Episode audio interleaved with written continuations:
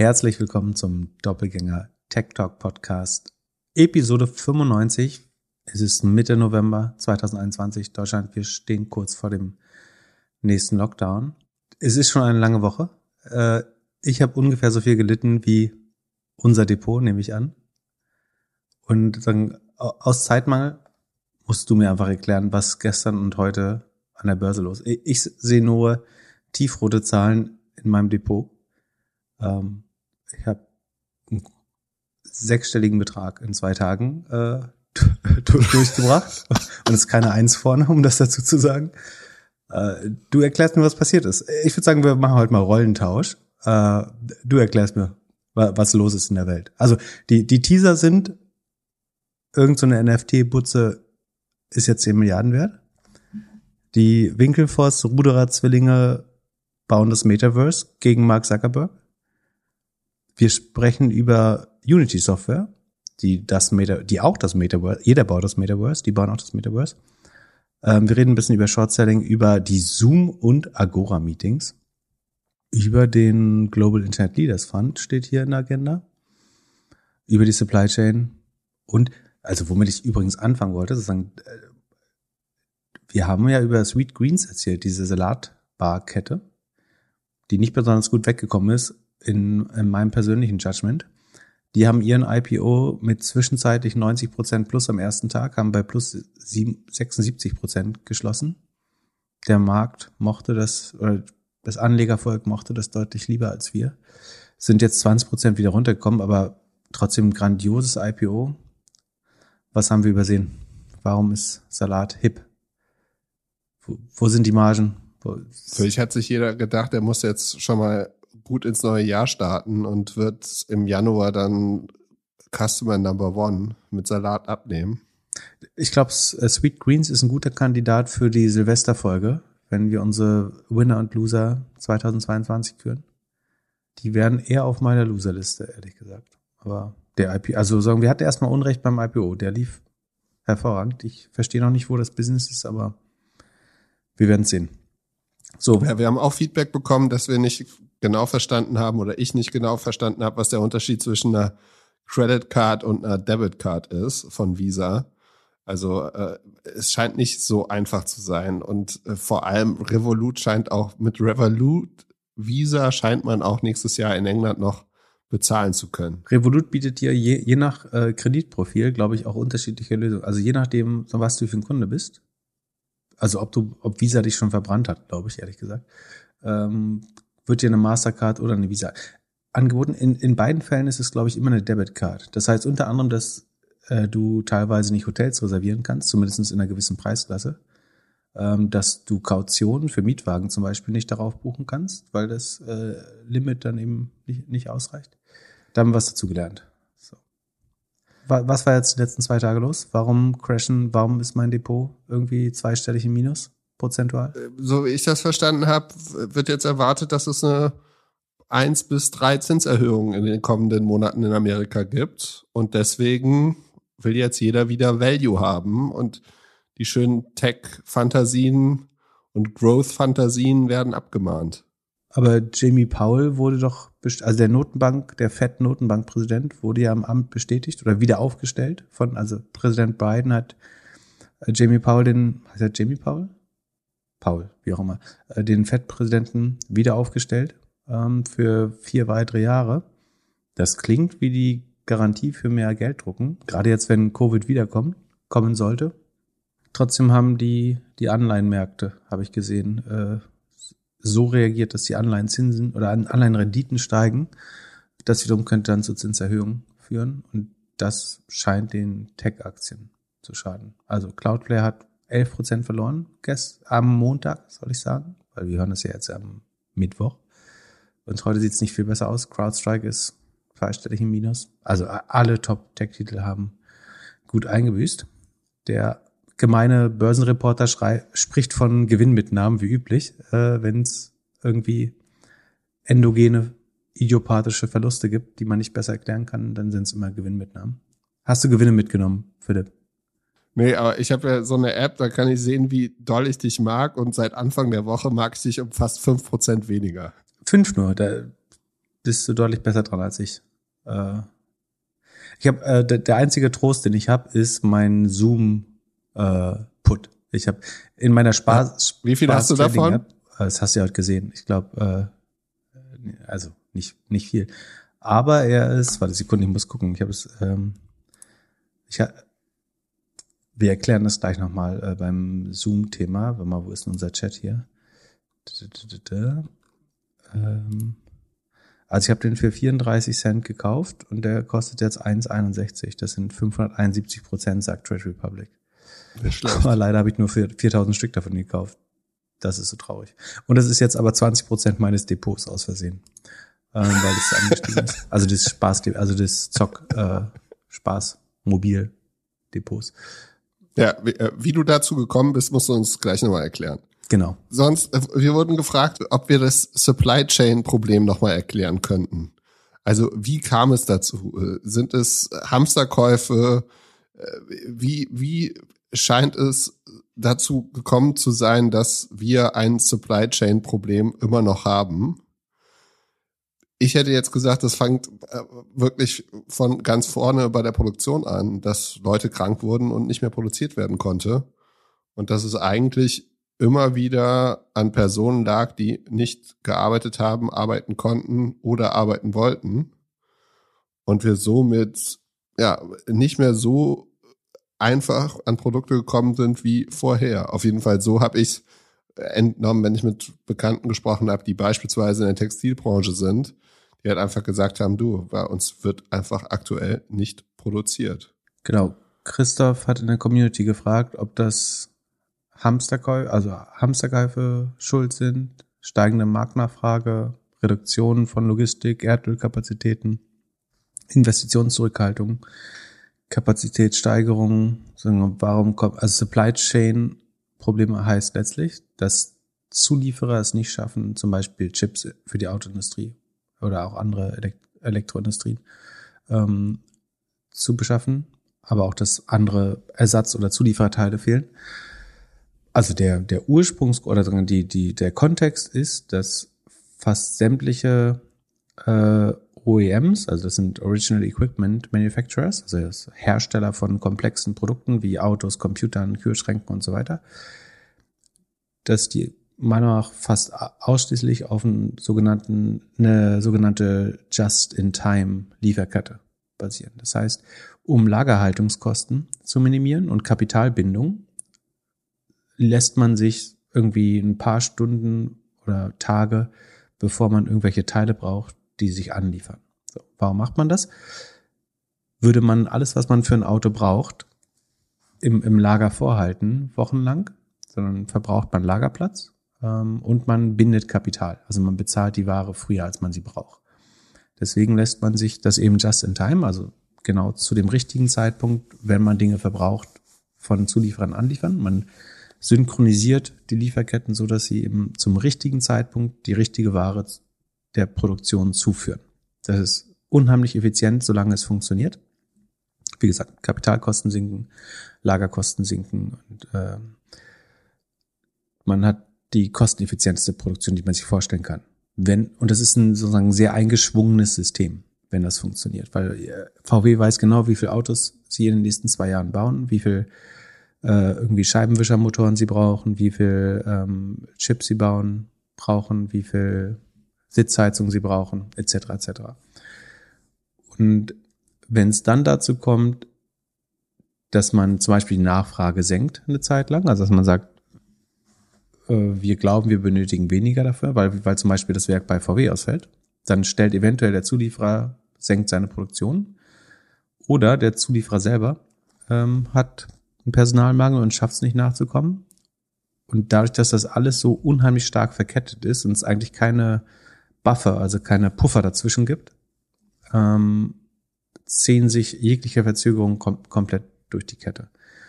Und ähm, gleichzeitig ist es, dass die Produzenten, also die Zulieferer, können nicht auf eine Übernachfrage reagieren, sondern die sind immer at capacity. Also ein Chipwerk kann nicht 100 oder kann nur eine begrenzte Zeit, 120 Prozent. Also die arbeiten eben irgendwie drei Schichtsystem wahrscheinlich, um sagen, die Maschine optimal auszulasten. Das heißt, die können jetzt nicht 120 oder 150 Prozent der Menge produzieren, wenn es mehr Nachfrage gibt. Ähm, und dann entsteht eine Übernachfrage. Man müsste eine neue Fabrik bauen, um mehr Chips zu produzieren, weil man die bestehenden Ketten oder die bestehenden Produktionsstraßen nicht besser auslasten kann. Und also das war alles mein populär wissenschaftliches, triviales Verständnis davon, aber so, so stelle ich mir das vor. Ähm, und dadurch kommt es dazu, dass man die, die dann, sagen, wenn die Wirtschaft wieder anzieht, dass man die Übernachfrage nicht gut ähm, befriedigen kann. Und man kann jetzt sagen, dann sollen die halt ein neues Chipwerk bauen, was äh, ich glaube Samsung jetzt in Texas macht, um sich damit die, diese Sehnsucht nach äh, nationaler Supply Chain der USA zu befriedigen, damit man nicht so abhängig ist von äh, südkoreanischen oder chinesischen Betrieben. Ähm, das kann man natürlich bauen, aber die Gefahr ist, dass wenn der Markt sich dann wieder einschwingt oder normalisiert, dann hat man eine Überkapazität, was dann wiederum die Margen senkt. Also man möchte ja irgendwie at capacity oder sagen auf der optimalen Kapazität arbeiten. Und deswegen ist es unheimlich schwer, den Effekt eigentlich aufzuholen. Ich glaube, der, der einzige sinnvolle Weg ist, dass man sagt, man price die Chips einfach dann ein bisschen teurer und sagt, dann wird halt mal ein Toaster weniger gebaut und ein Auto mehr. Weil, also, oder man baut nur noch Chips ein in die Produkte, die höhere Marge haben und dann gibt's halt ein paar Pro also Produkte weniger. Und nach meinem Verständnis ist das, wie diese Supply Chain Probleme entstehen. Aber hauptsächlich, also Anfang tut es sozusagen mit Schwankungen in der Nachfrage, also dass zwischenzeitlich Kapazitäten runtergefahren werden, weil man glaubt, es wird, muss gar nichts mehr produziert werden. Ähm, dass es dann zu so einem Aufholeffekt kommt, aber auch, dass bei den Suppliern selbst äh, Produktionsausfälle sind wegen Corona-Engpässen, also dass Leute einfach nicht in die Fabrik dürfen, weil es Quarantäne gibt.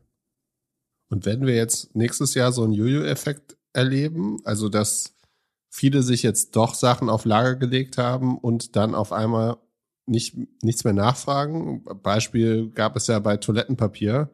Nachdem in Deutschland jeder sein Toilettenpapier gekauft hat, gab es ja auch mal einen Monat oder zwei, in denen dann die Nachfrage nach Toilettenpapier nicht mehr so groß war. Genau, das ist ähm, das sogenannte nicht just in time, sondern just in case Beschaffung, nämlich dass man dann aus so einer Art Hamsterkäufe oder Panikkäufe macht. Das heißt, man sagen wir, ein BMW sagt, bevor wir wieder ein halbes Jahr keine Auto bauen können, äh, keine Autos bauen können oder nur 60 Prozent bauen können, dann sichern wir, oder ein Apple vielleicht zum Beispiel sagt, wir haben die höchste Marge auf unseren Produkten Deswegen sichern wir uns mal als erster äh, die Chips für die nächsten 18 Monate. Und dann kommt es zu Hamsterkäufen. Äh, und dann müsste man eigentlich darauf schauen, wie die ihre Lagerbestände abbauen. Also im Zweifel haben die ja eine Zeit lang zu viele Chips auf Lager, bauen dieses Lager nach und nach ab und dann könnte es wieder zu niedrigeren Bestellungen bei den Suppliern kommen, wo dann also es entsteht ein sogenannter Schweinezyklus eigentlich. Die bestellen in der Panik, in der Knappheit bestellen sie zu viel, bauen es dann ab, dann sind die Fabriken wieder unterausgelastet oder die Margen sinken bei den Suppliern. Und das muss ich dann, damit dieses Just-in-Time-Prinzip wieder perfekt funktioniert, braucht so ein bisschen Vertrauen auf allen Seiten. Da muss, das muss ich so ein bisschen wieder einschwingen, leider. Aber das, ich glaube, letztendlich ist das aber effizient. Also der, die Kosten, also Just in Time hat hohe Effizienzgewinne, weil eben die Lagerhaltungskosten und die Kapitalbindungskosten ähm, minimal sind. Und dafür verliert man aber unheimlich viel Optionalität. Also man muss darauf vertrauen, dass die Ware im richtigen Moment da ist. Also wenn zum Beispiel so eine Evergrande in der, dieses, war das Ever, nicht Evergrande, Evergreen, wie hieß das Schiff? Ever, Evergrande. Nee, das Evergrande ist der Immobilienkonzern in China, der kaputt gegangen ist. Wie hieß das Schiff, was im Suezkanal stecken geblieben ist? Evergreen? Evergreen hieß die Reederei, aber das Schiff hieß Ever, na keine Ahnung, dieser, dieses Containerschiff, das da im Suezkanal sich quergestellt hat. Wenn das dann zum Beispiel so viel die Supply Chain blockiert, in, in dem da ganz viele Waren nicht durchkommen und so weiter, dann hat man halt ein unheimlich hohes Risiko, dass alles auseinanderfällt und dass es zu Produktionsstopps, Ausfällen kommt, dass man Personal beurlauben muss oder irgendwie Zwangsurlaub, Kurzarbeit schicken muss. Und es hat extrem hohe Kosten, aber die Effizienzgewinne der Just-in-Time-Fertigung sind in der Regel höher als dieser einmaligen Kosten, wenn es dann doch mal alles auseinanderfällt. So, dann hast du halt das der der Super-GAU, der Worst Case, dass mal die Produktion komplett die Produktion komplett flach liegt, aber sozusagen über 20 oder 50 Jahre betrachtet, sozusagen sind die Effizienzgewinne durch Just-in-Time-Fertigung trotzdem höher, auch wenn sich immer wie eine Katastrophe anfühlt, wenn es dann mal ein paar Monate oder ein paar Wochen nicht funktioniert. Leider. Da ist zumindest mein, es gibt bestimmt Leute, die sich mit nichts anderes beschäftigen, beschäftigen als ähm, was ist das Produktionsplanung ist der, glaube ich, die betriebswirtschaftliche Nische, die sich damit beschäftigt. Ähm, aber in der Regel übersteigen die Effizienzgewinne der Just-in-Time-Fertigung die Effizienzverluste durch solche Incidents, die das disrupten quasi die Lieferketten. Werden wir nächstes Jahr einen Doppelgänger-NFT machen? Und dann einzelne Folgen verkaufen? Oder? Oder äh, wir, wir können die Folge 64 verkaufen. An, an, ich meine, das wäre relativ safe. An, an, war es 64? Nee, wie ist sie? 46. 46. An, an eine Person. Das ist relativ rechtssicher dann. Also es ist unwahrscheinlich, dass äh, wir belangt werden, wenn es nicht, es darf nur nicht die falsche Person kaufen. äh, ja, aber ihr könnte das ja auch wieder verkaufen, wie ich verstanden habe. Ja, aber vielleicht sind die, äh, wir können dann ja am Verkauf mitbeteiligt werden. Sozusagen, es gibt ja diese Royalties, das, und irgendwann sind die so hoch, dass sie die eventuellen Kosten der Rechtspflege, äh, die damit einhergehen würden, wenn es die falsche Person bekommen, überkompensieren. Und wie viel hast du dich schon mit NFTs auseinandergesetzt? Noch nicht. Hast du schon versucht, einen nee. zu kaufen? Hast du schon versucht, nee. einen zu bauen? Nee, mich äh, reizt es. Ich bin nicht so ein Sammeltyp irgendwie. Ich hatte als Achtjähriger vielleicht äh, Briefmarken. Und es hat auch sehr schnell aufgehört, äh, irgendwie die Faszination. Ich bin nicht so ein Sammler. Bist du ein Sammler? Hast du, hast du irgendeine, hast du irgendeine Sammlung? Nee. Cola-Dosen, Bierdosen, nee. NBA-Karten? NBA-Karten hatte ich mal. Aber es äh, auch, hat es auch nicht weit gebracht. Panini? Fußball? Ich habe mal mit Magic-Karten gespielt. Ja. also ich glaube schon an den Markt, also. aber für mich selber hat das äh, null Faszination. Also ich, ich habe mich mit einem Hamburger NFT-Experten getroffen und mal so ein bisschen rumgesprochen, was man so machen kann. Hamburger NFT-Experte äh, hab, hab, Buxtehude, äh, Buxtehude, äh, Buxtehude NFT. Also ich, äh, bei Interesse, ich mache gerne ein Intro. Ähm, auf jeden Fall. Was hast du gelernt? ja, am Ende verkaufen die Tickets. Mehr oder minder. Also was wir halt machen könnten, ist, wir könnten eine Doppelgänger-Community mit NFTs machen und das sind halt dann Eintrittskarten und zum Beispiel äh, wird es ja vielleicht im Mai ein großes Event in, in Hamburg geben und dann könnte man parallel dazu ein Dinner oder sowas organisieren.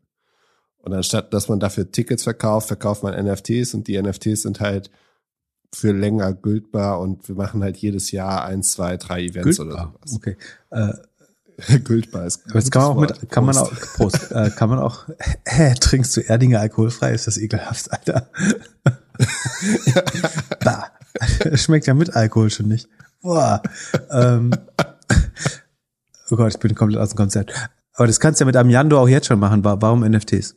Damit jemand sagen kann, ich war da oder kann er sich das Ticket aus? Kann er hier dieses Keylace behalten? Das, äh ja, ja, zum Beispiel. Warum, wieso, verstehe ich auch nicht so ganz. Äh, jetzt die große News ist, OpenSea, der Marktplatz für NFTs, ist jetzt 10 Milliarden wert. Wer natürlich schon vorher investiert hat, sind unsere Freunde von Andreessen Horowitz. Die sind ja irgendwie bei jedem Krypto- und NFT-Thema dabei. Und es ist schon, nicht so ganz easy. Also ich habe so ein bisschen durchgeguckt. Zum einen habe ich immer das Gefühl, okay, das, das GIF oder das Bild brauche ich jetzt nicht wirklich. Und dann musst du ja immer noch dein Wallet damit verbinden. Also musst du ja erst Bitcoin oder Ethereum kaufen, dann musst du irgendwie ein Wallet haben, mit dem du das verbunden hast und dann kannst du das, kannst du die Sachen kaufen. Und ich, ja, ich bin gespannt, wann ich das Bedürfnis habe, meinen ersten NFT zu Aber kaufen. Ich glaube, vorher würde ich einen verkaufen, bevor ich einen kaufe. Würdest du so einen Ape kaufen, um dein Profil damit zu schmücken, um irgendwie zu zeigen, dass du die Asche hast? Heißen die Apes oder Monkeys? Wie heißen die, diese Lazy Apes, oder? Ja, Apes. Board, Board, Ape, Ape genau. Oder? Ja. Würdest du das kaufen? Nee. Wir haben heute übrigens festgestellt, also für viele in dem Termin, wo ich heute war, waren äh, viele Amerikaner und es ging um die äh, deutsche Einkommensteuer und die Kirchensteuer äh, im Speziellen. Äh, und ich habe die These aufge... Also äh, die waren relativ überrascht, dass sozusagen, wenn man äh, eine Konfession hat, acht Prozent der Ein äh, Einkommensteuer nochmal äh, draufzahlen musst als äh, Kirchenliebling. Und dachte ich so, eigentlich, wenn, wenn du wirklich Reichtum zeigen willst, musst du nicht so irgendwie Gucci-Schuhe tragen, sondern eine Kreuzkette so. Das, das, das heißt einfach, du bist bereit, acht Prozent deiner Einkommensteuer nochmal noch mal draufzuzahlen, weil du in der Kirche bist. Ist es wirklich acht Prozent? Ich glaube, Kirchensteuer ist Sekunde. Jetzt, äh, bevor wir Quatsch, Nein. bevor wir die Quatsch erzählen, äh, Sekunde. Ich glaube, es ist acht Prozent deiner Einkommensteuer, oder? Kirchensteuerhöhe neun Prozent. Nur in, ach so, in Bayern und Baden-Württemberg sind es acht. Warum das? Kriegen die schlechtere Kirche? Warum ist es da günstiger im Freistaat? Äh, es, also es ist neun Prozent deiner Einkommensteuer oder Lohn, Lohnsteuer, Einkommensteuer, nee, Einkommensteuer. Das heißt, ähm, wenn du dich traust, äh, also es ist das teuerste Theater der Welt auf jeden Fall in die Kirche zu gehen, äh, wenn du Geld verdienst. Eigentlich das größte Luxussymbol der Welt, wenn du deine Konfession äh, zutage trägst. Ja. Vielleicht macht die Kirche auch bald ein NFT. Die große Ungerechtigkeit ist, dass das mit staatlichen Mitteln eingetrieben wird. Also dass der Staat für die Kirche diese Steuer erhebt, was einfach nicht säkulär ist. Also unser Staat ist nicht säkulär, solange die Bundesregierung oder das Bundesamt für Finanzen die Steuer für die Kirche eintreibt. Automatisch, bloß weil jemand gesagt hat, er glaubt an irgendwas. Na gut, äh, wo, wo, wie sind wir dahin gekommen eigentlich? Ja, egal. Zurück zu ja, genau. NFTs. Was denkst du, hat OpenSea in den letzten 30 Tagen am Umsatz gemacht? Außenumsatz. Ein, mit dem Verkauf von so ein paar Bildern. Äh, Milliarden auf jeden Fall, ne? 1,5 Milliarden. Das ist schon fett. Und also bis seitdem die was da ist die Take Rate? Weißt du, was die Take Rate ist? Wie viel verdienen die dran? 2,5 äh, Prozent. Ja. Ich hätte gedacht, dass es, die würden mehr bekommen. Ja, aber äh, ich finde die Bewertung nicht mal übertrieben. Also ich glaube, es schon relativ safe, dass sie einer der größeren Marktplätze werden dafür. Und es ist, glaube ich, schon Winner takes most. So. Also es gibt immer so, es wird spezialisierte kleine geben, vielleicht für Fußball, vielleicht für, für, für Musik oder so aber äh, sie sind definitiv der relevanteste gerade, wie man an den Umsätzen sieht. Ich finde 10 Milliarden nicht viel. Und zweieinhalb Take, Take dafür, du hast ja null, du hast, also, ich meine, wo sind denn die Kosten? Also, du musst irgendwie diese Brand aufbauen, aber du hast fast, ist der, der einfachste Marketplace der Welt. Also du brauchst ein bisschen äh, Crypto-Payment, bla bla bla Integration. Und dann musst du die NFTs übertragen. Das Aber 2,5 Prozent, also wenn irgendjemand einen Modemarktplatz machen würde und nur 2,5 Prozent nehmen würde, würdest du doch auch sagen, das macht überhaupt ja, keinen die, Sinn. Aber die müssen Fulfillment, Logistik, irgendwas davon bezahlen. Und die müssen nur Bits von links nach rechts verschieben. Aber wenn es ein bisschen Konkurrenz gibt, müssen sie doch trotzdem Marketing machen und alles. Ja, aber ja, wenn du einmal groß, es, es ist ja auch, es zieht ja auch die Creator an, wenn du nur zwei, also ich, ich möchte auch nicht zu einem Marktplatz gehen, wo mir 30 Prozent des NFT-Values weggeklaut werden. Zweieinhalb ist ja, klingt ja auch wie nichts. Also wie, da, da würde ich ja auch hingehen.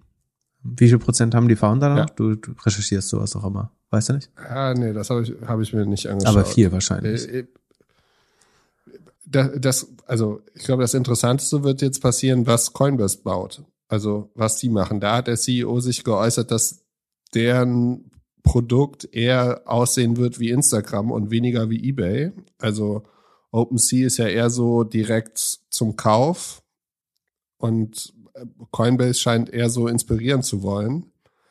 Bin ich mal gespannt, was da in den kommenden Monaten rauskommt und wie sich da der Markt verteilt. So, also so richtig, richtig easy ist OpenSea halt noch nicht, dadurch, dass du nicht einfach mit deiner Kreditkarte kaufen kannst. Hm. Und wo, wo stelle ich das dann auch? Also, also ich kann so einen, diesen, äh, wie heißt der nochmal? Der Board Ape. Ich kann jetzt zu meinem Twitter-Profilbild, ich kann ein Twitter-Profilbild machen. Du könntest auch eine Modekollektion machen, nur mit deinem ah, okay. Affen. Ich habe gerade überlegt, wo man das ausstellt, also wo ist dann die Galerie dafür? Also, ja. Klar, ich kann das irgendwo raufdrucken. Also ich, ich glaube total, also ich glaube, was heißt total? Ich glaube relativ stark an NFTs, aber ich habe verspüre null Lust, äh, das zu besitzen. Vielleicht, weil ich nicht so ein Besitztyp bin, aber ähm, uns auch nicht zu also wenn, andererseits fühlt's, also würden wir was verkaufen, es fühlt sich an, als würde man nichts abgeben. Oder? Also, ich meine, wenn wir jetzt, wir würden jetzt die letzten 100 Episoden verkaufen. NFT verkaufen würden. Boah, wir haben in fünf Episoden, wir haben dieses Jahr noch die 100. Episode. War denn nee, ganz klar. Doch, doch, haben wir. Ja, klar. Also, wir können letzten 100 Episoden verkaufen, aber es fühlt sich nicht an, als ob wir wirklich was abgeben, oder? Sollen wir die dann offline stellen? Wir stellen die dann, wir verkaufen sie einmal als ein Ding und dann offline. Es gibt gerade mega viel, also es gibt, glaube ich, gerade mega viel Streits darum, sozusagen, ob das hier in der Filmbranche und so, ne, sozusagen, ob NFT-Rechte inkludiert sind oder nicht. Also kannst du, wenn du ein Album gemacht hast, als Künstler das nochmal als NFT verkaufen. Wenn du einen Film gemacht hast, kannst einen Kurzfilm, ein, ein Video, ein Instagram-Shot, kannst du das nochmal als NFT verkaufen, obwohl du an einen Verlag oder einen Distributor deine Rechte verkauft hast. Äh, Das wird, glaube ich, schon spannend. Aber ist, also wo ist NFT, also wo ist NFT mehr als Angeberei? Das ist die Frage. Sag- mir, wie du das gut nutzen kannst, was nicht nur Angeberei ist. Das ist wie, wie, Oder- wie oder Street Sammlerei. Fashion oder wie Mode. Ist, Ende ist es äh, Liebhaberei oder äh, Creator Economy Support für, für Creator. Wo es geil wird, ist im Metaverse, glaube ich. Also wenn du so Bling Bling im Metaverse tragen kannst und wenn das wiederum digital Ja. signiert ist und du bist der Einzige oder die Einzige, die whatever, die ähm, Louboutin-Schuhe trägt im Metaverse. Das wollen ja jetzt die Winkelfoss-Brüder machen. Was ja für eine Überleitung! Wahnsinn, Wahnsinn. Die beiden, die beiden Jungs, die dem Marx eine gute Idee gegeben haben und ihn dann verklagt haben. Äh, Die, äh, also, äh, Das musst du für die jungen Hörer nochmal erklären, glaube ich. Wer die Winkelfoss-Zwillinge sind. Also, also die Winkelforce-Zwillinge sind das, das äh, Stereotyp des amerikanischen Success. Äh, zwei Zwillinge, die äh, sehr gut gebaut sind, Ruderer waren und äh, in Harvard studiert haben und immer wieder sehr kreative Ideen hatten. Und unter anderem wohl äh, Mark Zuckerberg geheiert haben, um Connect You zu bauen deren Idee eines sozialen Netzwerks. Und Mark hat es dann alleine gemacht und das wurde dann Facebook und dann gab es einen kleinen Rechtsstreit. Ich glaube, was war es? 65 die Millionen. Geschichte kann man nachhören Haben oder nachgucken im Film The Social Network. Da wird es erklärt. Genau. Und seitdem gibt es eigentlich so einen kleinen Kampf zwischen den Winkelfoss und Mark. Ähm, also Mark scheint ja nicht viele Freunde zu haben, aber das scheinen seine größten Feinde zu sein. Und da, da, das Krasse ist halt, die wollten, eigentlich wollten sie ja dann ins VC-Business, aber das konnten sie auch nicht so wirklich machen, weil kein Gründer, keine Gründerin wollte die auch im Cap-Table haben, weil damit klar war, Mark won't buy my startup. Also Dann sind sie ins Krypto-Business gegangen, haben eine der Genau. größten Kryptofonds aufgelegt, glaube ich. äh, die haben, die haben sich als Ziel gesetzt, wa- wann war das? 2013? Für 11 Millionen haben sie Krypto gekauft. Das war damals ein Prozent. Also das müsste jetzt Der Market Cap, der Milliarde gesamte sein. Krypto-Market Cap. Ja, der gesamten Market Cap. Äh, haben Dann da, sind sie heute ein fucking Whale.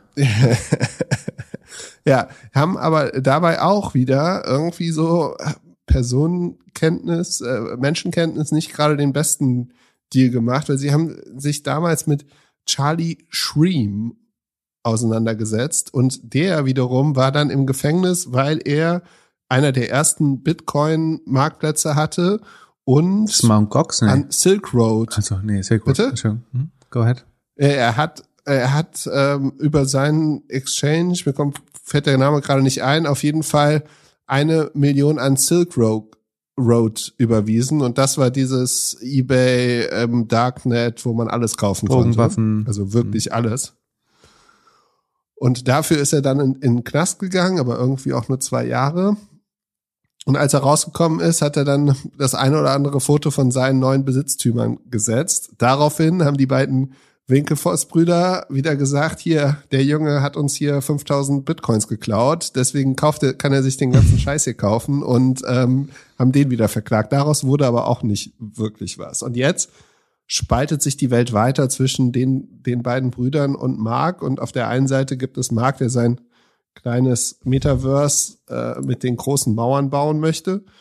Und die Jungs, die halt über Krypto ein offenes Metaverse bauen möchten. Und die haben auch einen Exchange. Dieser Exchange hat jetzt 100, nee, 400 Millionen Auf geraced. 7,1 Und- Milliarden.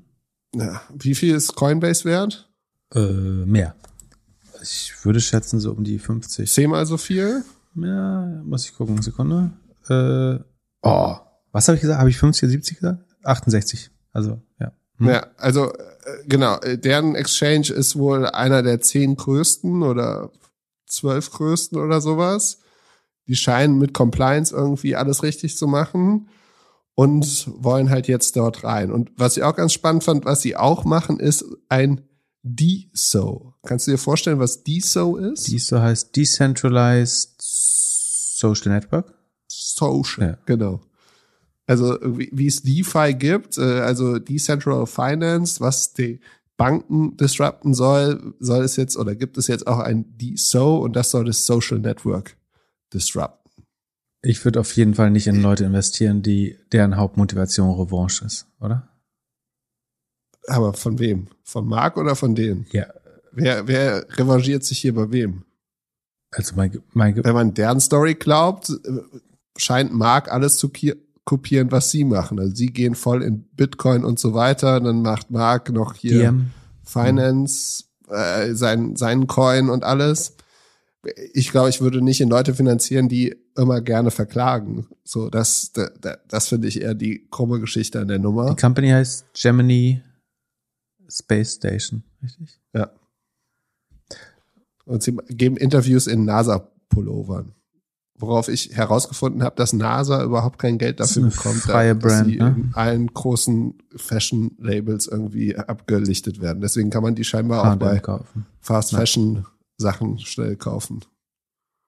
Die würden ja nichts machen, wo sie Geld für ausgeben. Aber die, diese Gemini Aber- Company ist, gehört ihnen zu 75 Prozent, ne? Also die ist Ja. so ein bisschen, hätte beinahe gesagt, äh, ähnlich wie bei einem großen, Deu äh, populären deutschen äh, Investor.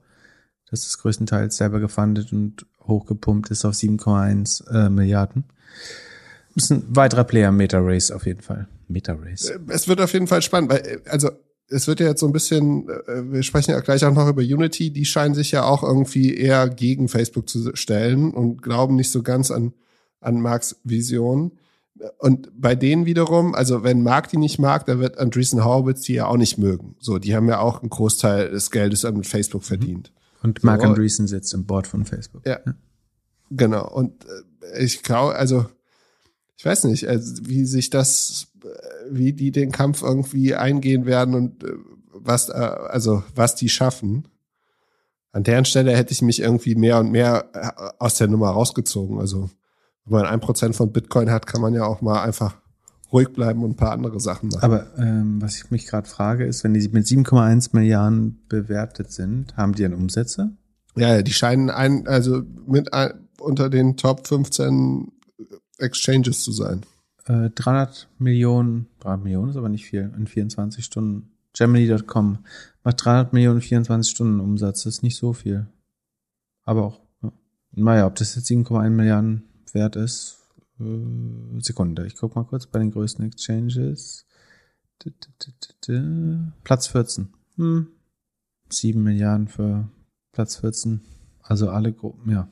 Naja, why not? Ähm, das wird jetzt ein Metaverse. Aber dann, also sie geben, geben sie jetzt eine gute Crypto-Exchange für Metaverse-Vision auf?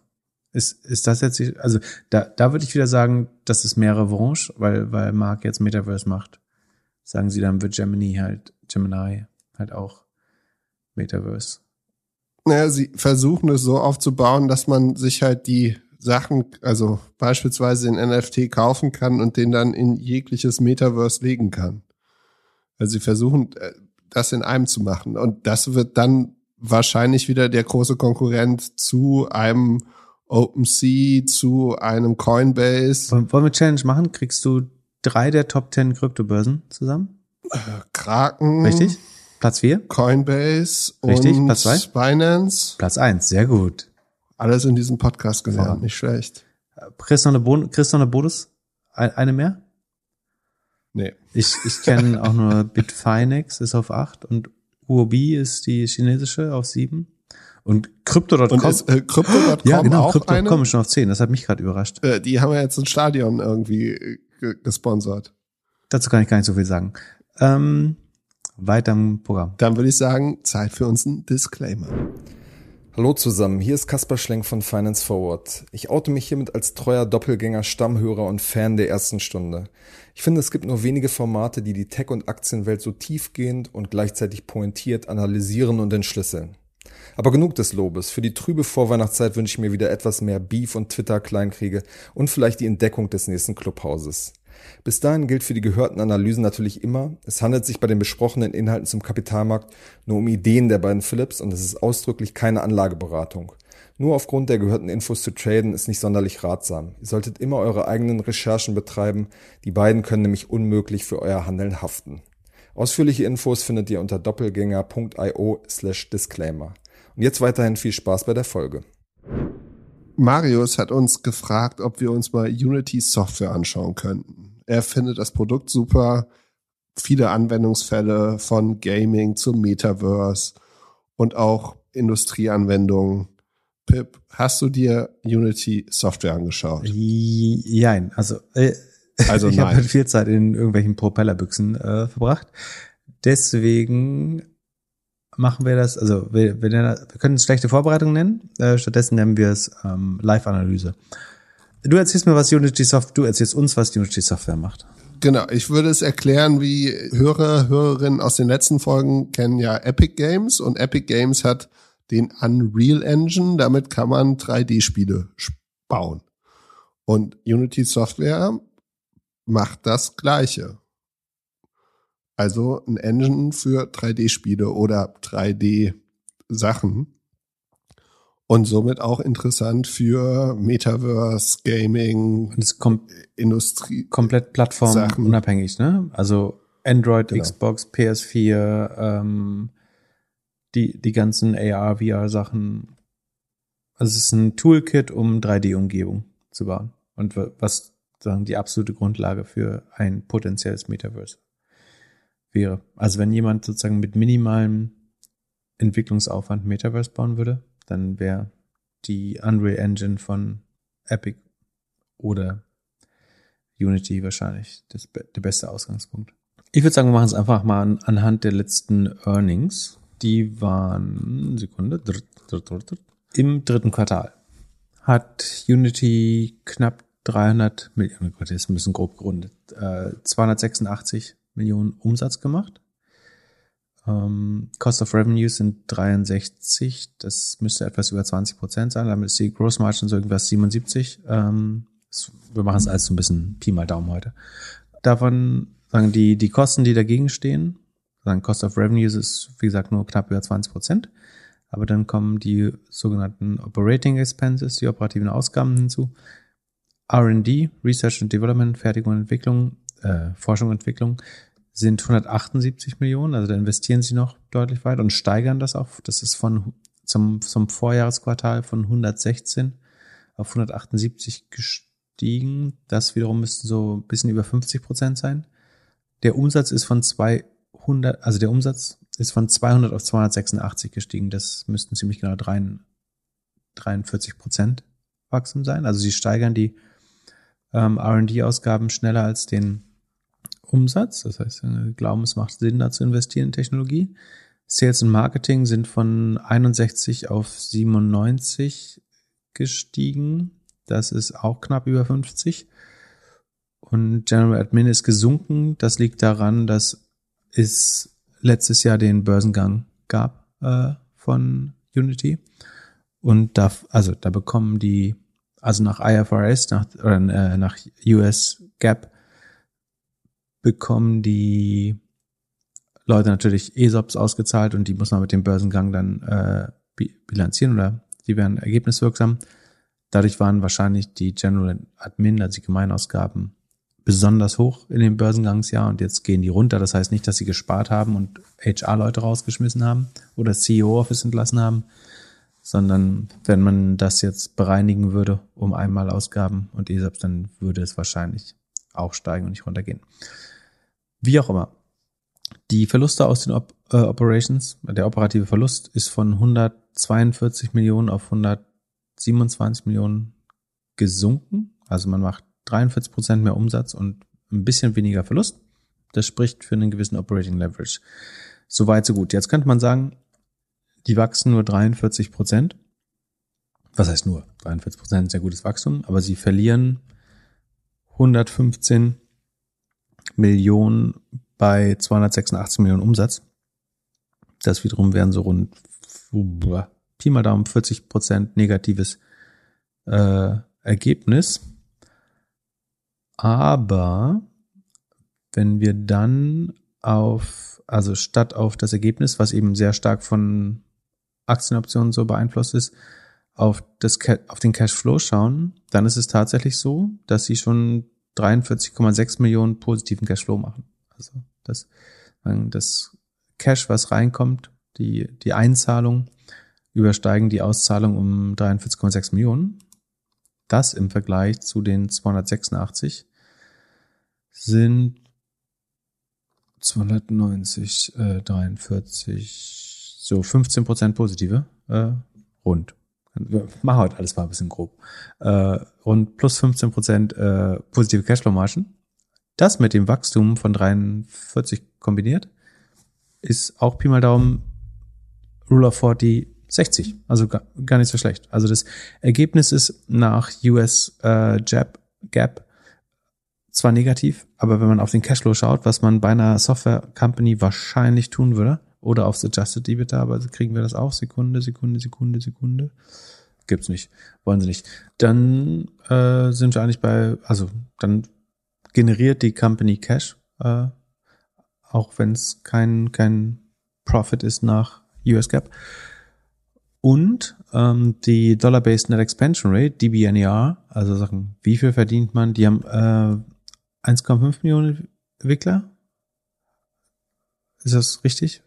Aus Erinnerung? Ich glaube, es sind Millionen auf, von Entwicklern auf jeden Fall auf der Plattform. Also die ja, die letzte Zahl, die ich gesehen habe, war 2011 und da war es schon eine halbe ah, Million. Sekunde, ich gucke nochmal. Äh, ich habe hier das IPO-Prospekt auch offen. Eine Sekunde, dann kann ich es mit Sicherheit sagen.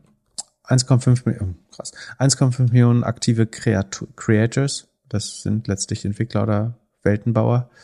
Ja, und die anderen Zahlen sind Bullshit. Aber, also, wir haben, ähm, also von diesen, diese anderthalb Millionen Entwickler geben im Schnitt 144, äh, 142 Prozent mehr Geld aus äh, im Vergleich zum Vorjahr. Das ist eine sehr, sehr gute DBN. Also alles über 130 ist extrem gut, alles über 120 ist schon sehr gut. Ähm, und damit kann man selbst mit beschränktem Wachstum eigentlich eben, ah, aber jetzt, ah, Moment, aber wenn die DBN ja 142 ist und das Wachstum 43, was haben wir gerade gesagt? Was habe ich ausgerechnet im Kopf? 200 zu 286 sind 43. Ah, dann kommt das aber nur aus dem, ah, Sekunde, jetzt müssen wir aufs Kundenwachstum schauen. Also es scheint ja fast, als würde es nur aus Bestandskunden kommen. Oder wie ist das Geschäftsmodell? Verdienen Sie an allen Kunden oder nur an den großen? Ja, du kannst bestimmt ein bisschen rumspielen damit aber die Anzahl, ah, warte, 973 Kunden haben mehr als 100.000 generiert, verglichen zu 700, ach, okay, aber ähm, das würde wiederum automatisch, ah, schlau. Also sie sagen, die Anzahl der Kunden, die mehr als 100.000 machen, steigt von 739 auf 973. Was insofern einfach ist, dass wenn du das Revenue expandest, also wenn du diese 142 Prozent DBN Jahr hast, dann ist natürlich klar, dass mehr und mehr von irgendwie 95.000 aufsteigen auf über 100.000. Das heißt, das sagt uns jetzt noch nichts über das Kundenwachstum, sondern nur da, dass immer mehr Leute mehr als 100.000 Euro aus, äh, Dollar ausgeben.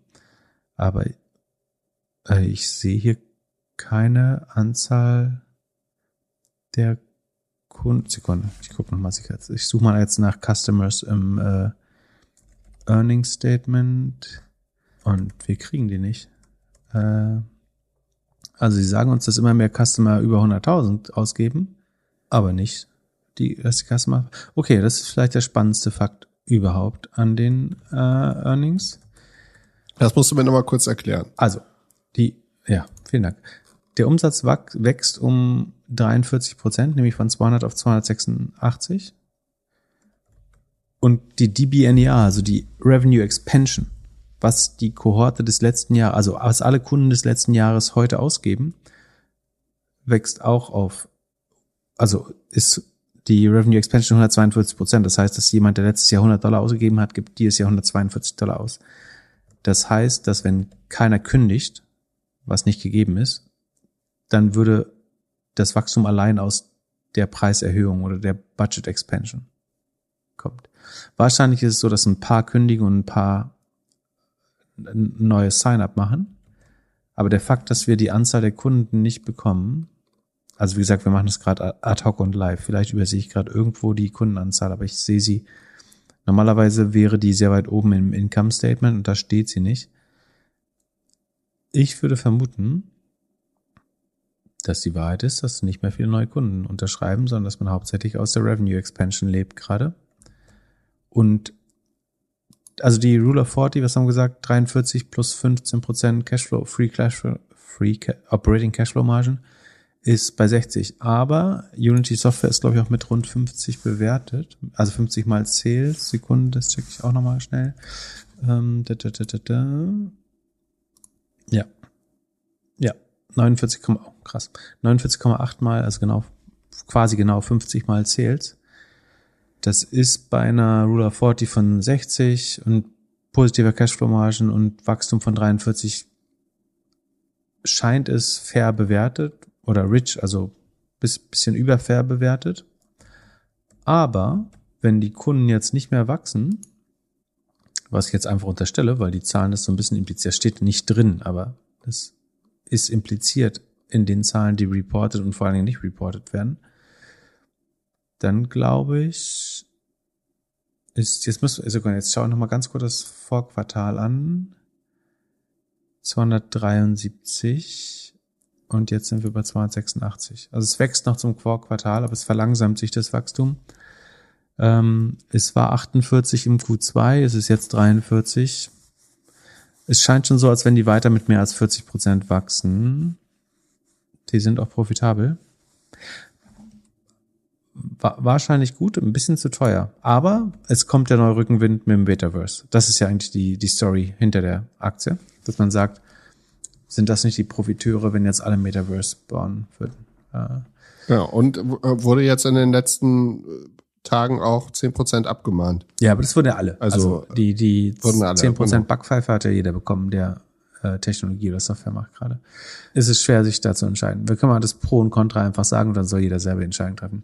Das dicke Pro oder worauf man wettet, äh, wenn, wenn man Investoren sagen oft dazu sagen, what you have to believe in oder was, was du glauben musst, was du unterschreiben musst, ist, dass das Metaverse so ein großer Trend wird, dass sie der Schaufelverkäufer, dass Unity Software der Schaufelverkäufer im, für Metaverses wird und dann wird wahrscheinlich das Kundenwachstum wieder anziehen und auch die Revenue Expansion, die von 144 auf 142 ganz leicht runtergegangen ist, aber mehr als sehr gut ist immer noch. Ähm, dann bekommt das neuen Rückenwind, das Modell. Und das würde man erst jetzt sehen oder erst im nächsten Quartal sehen. Sondern da gibt es ein gewisses Potenzial für eine positive Überraschung. Der Contra-Case ist, sie sind total fair, also ganz leicht überfair bewertet, würde ich sagen, mit 50 Mal ähm, Umsatz. Und mein Gefühl ist, dass das Umsatzwachstum mehr aus der Revenue Expansion als aus der Neukundengewinnung kommt. Also es ist total cool, wenn eine Company 140 Prozent plus die BNER hat. Aber noch besser ist es, wenn sie das hat und außerdem neue Kunden gewinnt. Und wenn man das Revenue um 42 Prozent expandet, aber das Gesamtwachstum auch nur 43 ist, dann spricht das dafür, dass die Neukundenanzahl nicht mehr stark wächst. Ähm, sprich, jeder, der Software Metaverses entwickelt, arbeitet schon mit Unity. Ähm, und es werden nicht unheimlich viele Neukunden entstehen. Es sei denn, wie gesagt, Metaverse wird so ein großer Trend. Das fun funktioniert. Und also um, um fair zu sein, auf, auf EBITDA oder Net Income Basis Basis ist die Company immer noch defizitär, also stark, also die Profit Margin ist sogar minus 45 Prozent, aber sie ist Cashflow positiv, also sagen, das operative Geschäft, dadurch, dass die Kunden das Geld ein bisschen früher abgeben, schon als sie die Leistung konsumieren, ist die, also für die, kriegt, kriegt die Firma Geld ähm, und ver, verbrennt gerade kein Geld mehr. Nach Buchhaltungsstandards macht sie aber noch Verluste. Aber bei, bei Software Companies ist man in der Regel generös damit, dass man sagt, wenn der Free Cashflow oder der, der Operating Cashflow positiv ist, dann äh, sind wir gewillt, darauf zu schauen. Ich kann da kein Urteil. Also wer glaubt, Metaverse ist the next big thing, dann ist das vielleicht einer der Schaufelverkäufer. Kann man schon machen, ist aber rich bewertet. Ähm, ich selbst für mich nicht geneigt, da jetzt zuzugreifen, weil ich das Kundenwachstum, weil es nicht, A, weil es nicht reported wird oder ich habe es übersehen, dann schickt's mir bitte. Ähm, und wenn nicht, würde ich, glaube ich, dass in den Zahlen implizit drin steht, dass die Kunden nicht besonders wachsen, sondern dass hauptsächlich Bestandskundenumsatz ausgeweitet wird. Was durchaus ein Geschäftsmodell ist, aber es ist nicht das, was ich jetzt unter Wachstumscompany verstehe. Ich könnte mir vorstellen, dass sie einen unheimlich großen Churn haben von Leuten, die sich überlegen, das zu machen und dann nach ein paar Wochen merken, dass es doch ein bisschen schwieriger als gedacht. Ja, aber wenn sie ähm, ja, das ist spannend. Also, aber wenn sie einen Churn haben, hätten, dann wiederum müsste die Kunden, nee, die Kunden, ja, dann kompensieren sie den Churn mit Kunden gerade. Ja, ähm, ja, aber ja, so ähnlich wie Gitarren üben oder spielen lernen wollen oder Sport oder generell irgendwie Spaß in den ersten zwei Wochen und dann merken wir, ah, es vielleicht. Wie sind denn, Sekunde, ich schaue noch mal ganz kurz, wie die insgesamt gelaufen sind, äh, jetzt die letzten sechs Monate. Ja, äh, von vier, also haben sich verdoppelt äh, in den letzten sechs Monaten. Ja. Also ich meine, die Story ist so gut, wie sie sein kann. Metaverse, sie, sie bauen die Infrastruktur dafür, die Schaufeln. Von der Story her kann das gut funktionieren. Ich glaube, die Zahlen, die dahinter liegen, sind nicht gut genug. Obwohl die Kennzahlen gut, also DBNR ist hervorragend. Ist positiv. I don't know.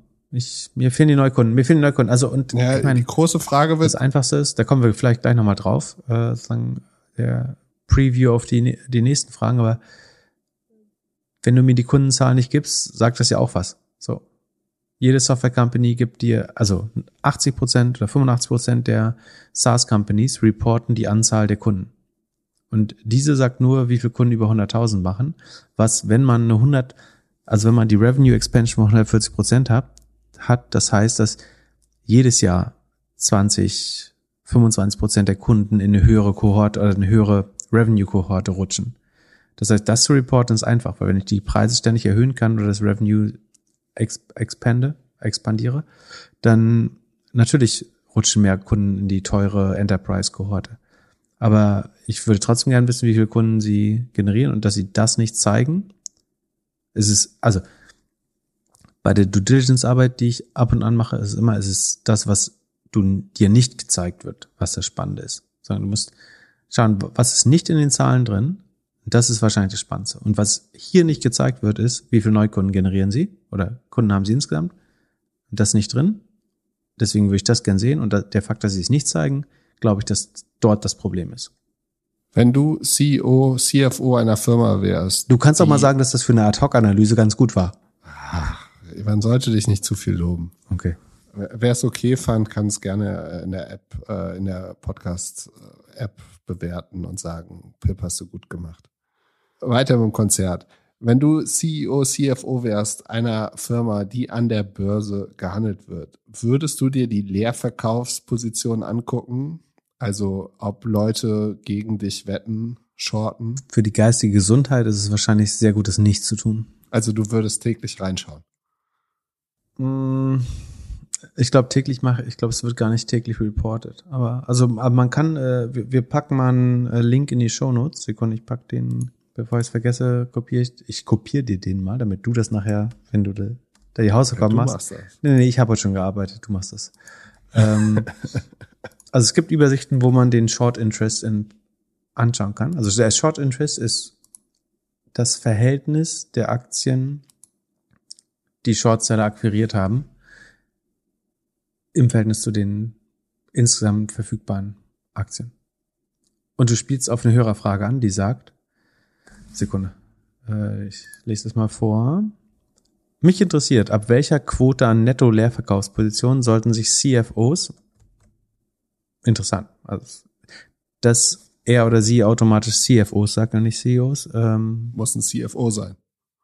Genau, entweder ist es eine CFO oder ähm, jemand, der es grundsätzlich versteht, äh, Gedanken machen, beziehungsweise ab wann ist tatsächlich relevantes Hindernis für positive Kursentwicklung, welche Faktoren muss man sinnvollerweise mit einbeziehen, in Klammern Streubesitz, Average Handelsvolumen und was sind Best Practices, um dem entgegenzuwirken, in Klammern PR geht man aktiv auf die Shortseller zu. Ich würde sagen, viel PR und vor allem mit der Politik eng zusammenarbeiten, wenn man in Deutschland gelistet ist. Genau, äh, die Staatsanwaltschaft und BaFin Nee, ähm, das geht ja nicht. Also, die, die wichtigen Kenntnisse, also die, die Frage ist letztlich, ab wann solltest du an deiner eigenen Firma zweifeln? Oder wo, wo ist die Anzahl, die Anteil an Short Interest, wo du glaubst, der Markt wettet gegen dich? Wie gesagt, das kann man, äh, in Deutschland ist das, glaube ich, deklarationspflichtig. Also du kannst es, ich glaube, das ist sogar der Bundesanzeiger, wo das steht, also was der Net Short Interest ist. Ähm, äh, in den USA ist es, kann man es bei MarketWatch, Nasdaq.com äh, rausfinden. Und man misst quasi, wie viel Prozent der Aktien sind gerade verliehen. Also Short Selling, vielleicht auch nochmal erklärt kurz. Short Selling ist sozusagen das Wetten gegen eine Aktie. Das heißt, ich borge mir die Aktie von einem Aktionär und sage, ich glaube, dass sie sinken wird, deswegen borge ich sie mir heute von dir. Und ich glaube, ich kann sie dir später zurückgeben wieder. Und dafür kaufe ich sie aber dann günstiger ein, weil sie abgestürzt ist. Und sozusagen aus dem Borrow Price heute und dem zukünftigen Einkaufspreis, den ich als niedriger erwähne, ähm, habe ich dann eine Rendite.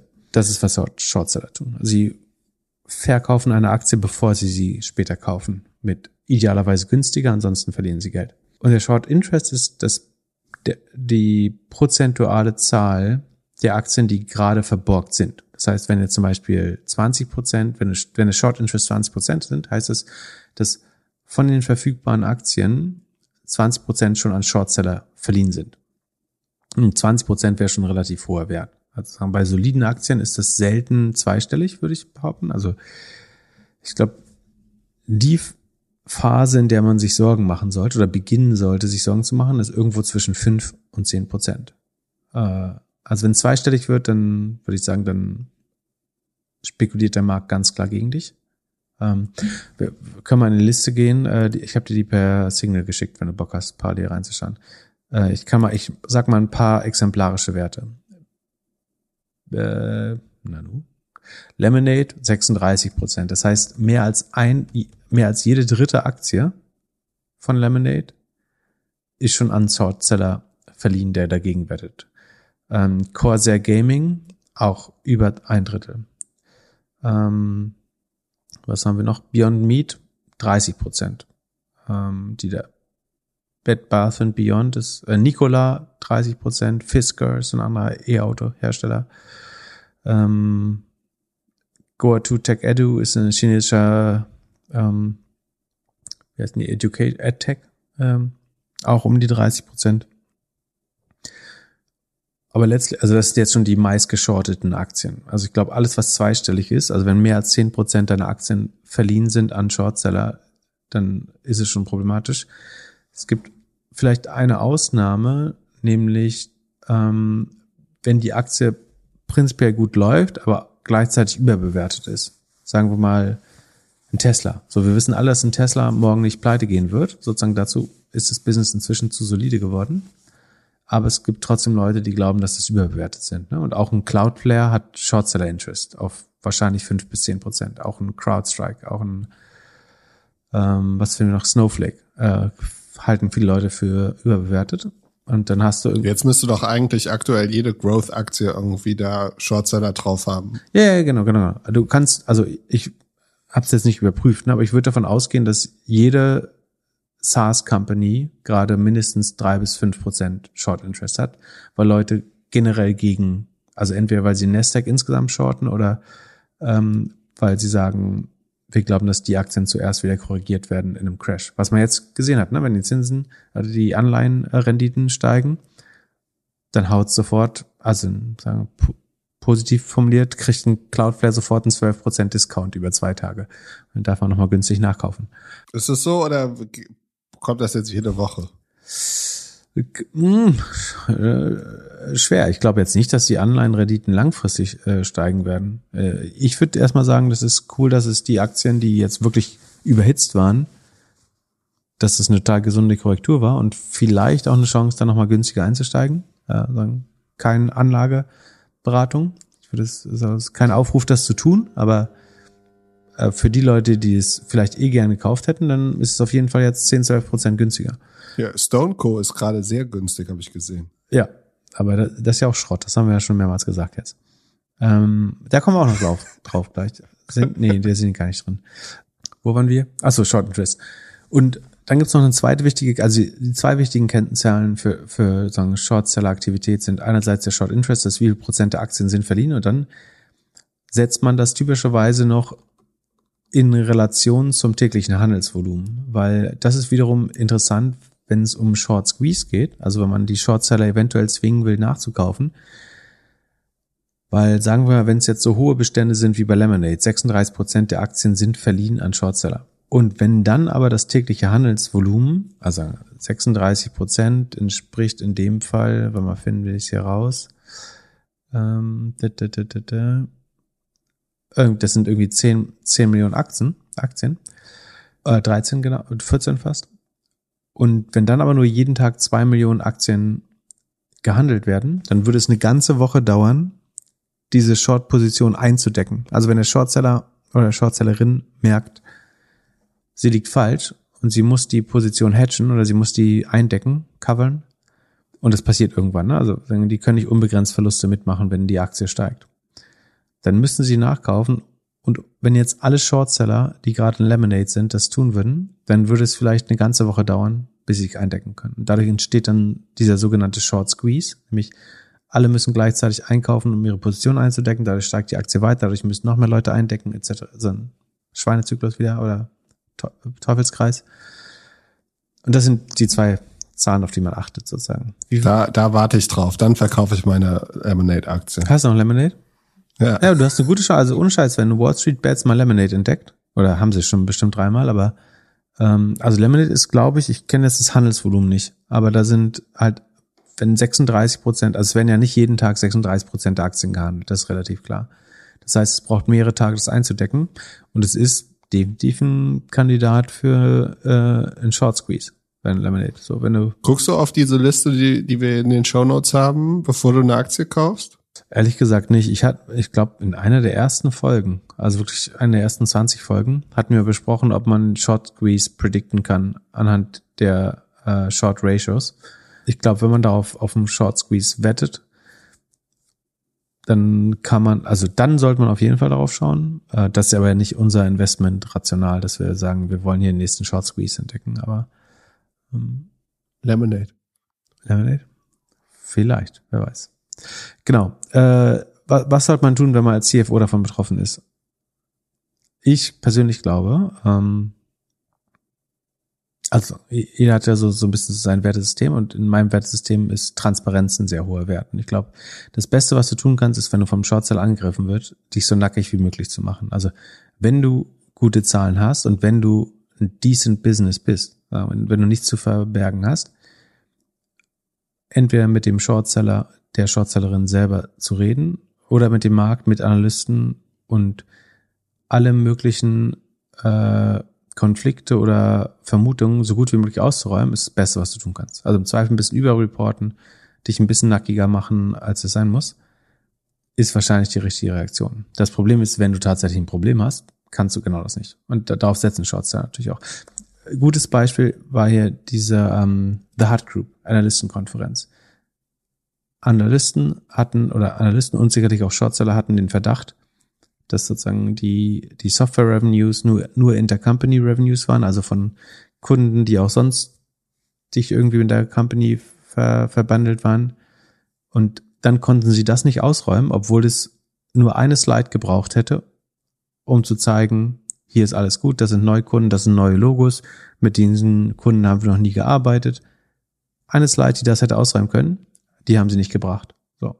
Und deswegen ist der Kurs nach der Analystenkonferenz äh, nochmal 30 Prozent abgerauscht. Ich glaube, wenn du die Möglichkeit hast, ist immer maximal Transparenz schaffen, die beste Reaktion auf einen Shortseller. Also zu sagen, wir kooperieren, Also wenn es irgendwelche Beschuldi Anschuldigungen gibt, wir kooper ko kooperieren mit Behörden. Wir reagieren auf alle Anschuldigungen, versuchen so viel wie möglich Daten zu liefern, um das zu entkräften. Man kann das sozusagen im Dialog mit dem Shortseller machen, kann es auch im Dialog mit den Mark Märkten insgesamt machen. Äh, man kann es im PR-Dialog machen, also mit großen Handelszeitungen irgendwie daran arbeiten, das transparent zu machen. Ich glaube, das ist der einzige Weg, darauf zu reagieren. Und sagen, wenn du das nicht kannst, dann werden wir jetzt nicht Beratung geben, wie man das schlau macht, wenn man irgendwie ein Schmutzbusiness ist. Ich glaube, wenn man Schmutzbusiness ist, dann schreibt man irgendwie E-Mails an seine besten Freunde äh, und versucht denen zu erzählen, dass es ein cooles Business ist und sie mehr Aktien kaufen sollen. Würde ich so machen. Macht den einen oder anderen Podcast-Auftritt, erzählt ein bisschen was. Genau. Fernsehdoku. Kann man, kann man schon vieles machen. Lass uns lieber zu über Zoom reden. Die haben Zahlen abgeliefert, scheint nicht so gut gewesen zu sein und du hast dich mit Shorts eingedeckt. Wie kamst du darauf? eingedeckt ist betrieben. Ich habe ich gebe dir 100% des Trüffelschwein-Bonus. Du, du hast mich erfolgreich aus Zoom rausgequatscht. Ähm, am Peak, wohlgemerkt. Am, am absoluten Peak. Peak. Nahe des absoluten Peaks. Und ich habe es hinterher in, in Zahlen rationalisiert, sozusagen. Ich habe auf dich gehört, auf dein Bauchgefühl. Und danach haben wir den Proof auch in den Zahlen gefunden. Und äh, sagen, ich war dann so überzeugt von, ähm, von meiner eigenen Theorie, dass ich tatsächlich also in, auch wieder in meinem Spaß-Account äh, so ein paar Zoom-Puts gekauft habe. Das hätten wir vor ein paar Monaten machen sollen. Ja, und da, das ist eben das Spannende, dass man es eigentlich, ich finde, todsicher ist übertrieben, ne? aber man konnte das relativ gut vor zwei Quartalen, oder wann haben wir damit angefangen, das zu erklären mit den Collections? Oktober, November. Oh, das vor einem Jahr. Das ist ja krass. Ähm, also wir haben das irgendwann erkannt. Ähm, also Zoom weiß jeder, was das ist. Conferencing-Software.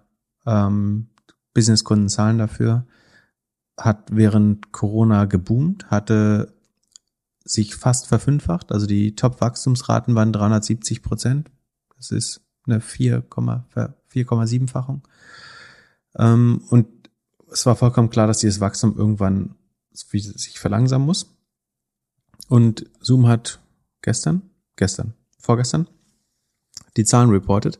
Ähm, der Umsatz ist auf 1,05 Milliarden gestiegen. Immerhin.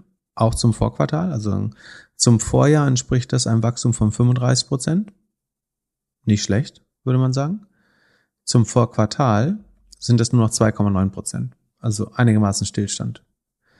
Das Spannende ist sozusagen, dass durch das, durch das Abrechnungsmodell von Zoom, wenn man das versteht, es einen vorlaufenden Indikator gibt. Also es, wenn, wenn man wenn du heute auf die Zoom-Website gehst und sagst, ich möchte jetzt mit professionell mit Menschen kommunizieren, dann gibt es einen hohen Incentive, das nicht monatlich zu bezahlen, sondern jährlich. Ähm, und dann zahlst du sozusagen im, im Monat eins, keine Ahnung, 1000 Euro. Und dann darfst du zehn, äh, zwölf Monate Zoom benutzen. Und Zoom recognized oder materialisiert dieses Revenue eben dann über zwölf Monate. Das heißt, auch wenn du im Monat eins das, diese 1000 Euro bezahlt hast, wird die halt auf zwölf, oder sagen wir 1200 Euro bezahlt hast, wird das als Revenue dann über zwölf Monate oder vier Quartale mit A 300 Euro recognized. Wie sagt man das? Realisiert. Verstehst du das? Macht das Sinn? Also sie ja. im Fortschritt mit deiner Nutzung realisieren sie das Umsatz. Man darf den Umsatz erst buchen, wenn das Produkt, und wenn ich in, in Monat eins für zwölf Monate buche, dann darf Zoom nicht sagen, also nach, nach US Gap, Gap, darf Zoom nicht sagen, ähm, irgendwie, wir haben in, im Januar 1200 Euro Umsatz gemacht, sondern sie müssen sagen, wir haben 300 Euro Umsatz gemacht im, Jahr, äh, im Q1, 300 im Q2, 300 im Q4, 300, äh, 300 im Q3, 300 im Q4. Weil die Leistungserbringung ja allmählich passiert. Und trotzdem kann man aus den Cashflow-Zahlen so ein bisschen antizipieren, wann Zoom das Geld bekommt. Also was ich gemacht habe, und das ist alles nur so Pi, Pi mal Daumen wieder, ne? aber es ist, glaube ich, directionally correct, dass ich sage, also zur Vereinfachung, Ausgaben sind gleich Auszahlung, also dass alle Kosten sofort zahlungswirksam werden. Das heißt, ähm, wir nehmen jetzt mal an, dass Leute verstehen, was Unterschied zwischen Ausgaben und Auszahlung. Also Auszahlung sind, ist, wenn ich irgendwas bezahle, also wenn Cash die Company verliert. Ausgaben sind, wenn ich negative Umsätze buchen, also Kosten buchen muss. Aber über lange Zeit gleicht sich das sehr an. Das heißt, ich bezahle Rechnungen relativ bald. Und die, die Kostenseite schwankt auch gar nicht so sehr bei Zoom wie die Umsatzseite. Das heißt, ich sage einfach, alles, was als Kosten ausgewiesen wird, wird wahrscheinlich sofort zahlungswirksam. Und dadurch kann ich den negativen Mittelabfl Mittelabfluss, also die Auszahlung der Company, ganz gut approximieren. Und wenn ich dann gleichzeitig den Operating Cashflow kenne, also das ist, was aus dem, aus dem normalen Geschäft an Cash generiert wird, das muss die Company ausweisen, dann kann ich eigentlich daraus berechnen, also ich sage, alle Kosten, die angefallen sind, plus was übrig geblieben ist, nämlich der positive Operating Cashflow, muss eigentlich den Einzahlungen entsprechen, also wie viel Geld reingeflossen ist. Und dann bekomme ich eine Zahl, also das findet man alles im doppelgänger.io slash SHEET Sheet äh, unter dem letzten Reiter Zoom. Dann gibt es eine Zahl, die ich berechnet habe, die heißt Collections. Auf Deutsch würde man einfach sa sagen, eigentlich Einzahlung dazu. Und wenn man davon ausgeht, dass die Nutzer ihre Abos eben ja, relativ früh fürs ganze Jahr bezahlen, dann sind diese Einzahlungen ein vorlaufender Indikator für das später materialisierte oder äh, recognize, wie sagt man recognize auf Deutsch? Weißt du das? Nee. Äh, Erkannte? Ja, es gibt kein gutes Wort für, glaube ich. Äh, äh, recognize. Ach, keine Ahnung. Also verbuchte, für das Verbuchte. Also du darfst es den Umsatz eben erst nach und nach verbuchen. Und ähm, so, und diese Collections, ich habe immer schon gesagt, so die kommen an ein Dach. Also man sieht, dass die stagnieren im Sinne von, die sind Richtung, also früher als der, also als der Umsatz noch bei 800 Millionen war, war das, waren die Collections schon bei einer Milliarde. Dann sind sie auf knapp 1,18 Milliarden gegangen und dann sind sie im Vorquartal, also Q2 schon, auf 1,81, also von 1,184 auf 1,881 erstmals runtergegangen, die Collections. Da hätte man eigentlich Peak Zoom ausrufen können, haben wir, glaube ich, gemacht damals. Und die Verlangsamung hat man sogar noch, noch früher gesehen. Und jetzt ist es sogar so, dass die Collections von 1,18 auf 1,15 gesunken sind. Also die Einzahlungen sinken schon. Und ich glaube, dass das ein vorlaufender Indikator für das Revenue ist, dass pro forma noch von 1,02 auf 1,05 gestiegen ist. Und wenn ich mich nicht irre, müsste es im nächsten Quartal entweder nur sehr, sehr knapp über 1,05 liegen, also vielleicht 1,055 oder 1,06. Und das wäre dann irgendwie ein Wachstum von nur noch 1%. Äh, ja, nur noch 1%. Hast du nicht schon ein Estimate für nächstes Ja, das habe ich ausgefüllt. Das, das wurde ja sogar untererfüllt. Also ich war zu positiv sogar in meinem Estimate. Ähm, ich könnte jetzt eins machen. Ich würde sagen, es schrumpft oder ich würde sagen, es stagniert sogar mit dem Revenue jetzt nächstes Quartal. Und dann ist Sense. Also dann verliert Zoom nochmal mehr. Also unter einer Milliarde Revenue? Nee, nicht unter einer Milliarde, aber unter 1,05. Also sie wachsen, Quarter on Quarter wachsen sie wahrscheinlich mehr. Und ich glaube, dass die Einzahlung, die Collections signalisieren das schon. Und, aber was ich nicht verstehe ist, also ich muss irgendwo falsch liegen eigentlich, weil es ist so glasklar, dass ich nicht verstehe, warum der Markt das nicht gesehen hat. Also das ist, du, du konntest das total anzählen. Also dann warum, warum? Naja, so sicher warst du dir auch nicht. Ja, weil ich immer meinen eigenen Fehler, weil ich immer meinen eigenen Fehler suche. Genau, und weil ich leider nur 1000 Euro in diesen scheiß Zoom-Put gepackt habe. Ansonsten, ja. Was war der im Plus? 700 Prozent? Der ist 700 Prozent im Plus in zwei Tagen. Aber das Lustige ist, du konntest das wirklich extrem gut sehen, nur dass ich davon ausgegangen bin, dass ich irgendwo einen Fehler gemacht habe. Aber anscheinend ist es so, dass es sonnenklar ist. Wie auch immer, also die, die Margin, die, die, äh, außerdem geht die Gross Margin runter, die äh, Free Cashflow Margin sinkt von 44,5 auf 37,5. Ähm, die das einzig Gute ist, dass die Net Expansion, also sagen die der, der Wert, mit den sie Kundenbudgets ausdehnen, ist weiterhin über 130. Das ist positiv. Ähm, die Kundenanzahl sinkt noch, äh, steigt noch leicht von 505.000 auf 512.000. Die Großkunden steigen von 2,3.000 auf 2,5.000. Ähm, aber die Customer Acquisition Costs steigen von 34 auf 41 Dollar.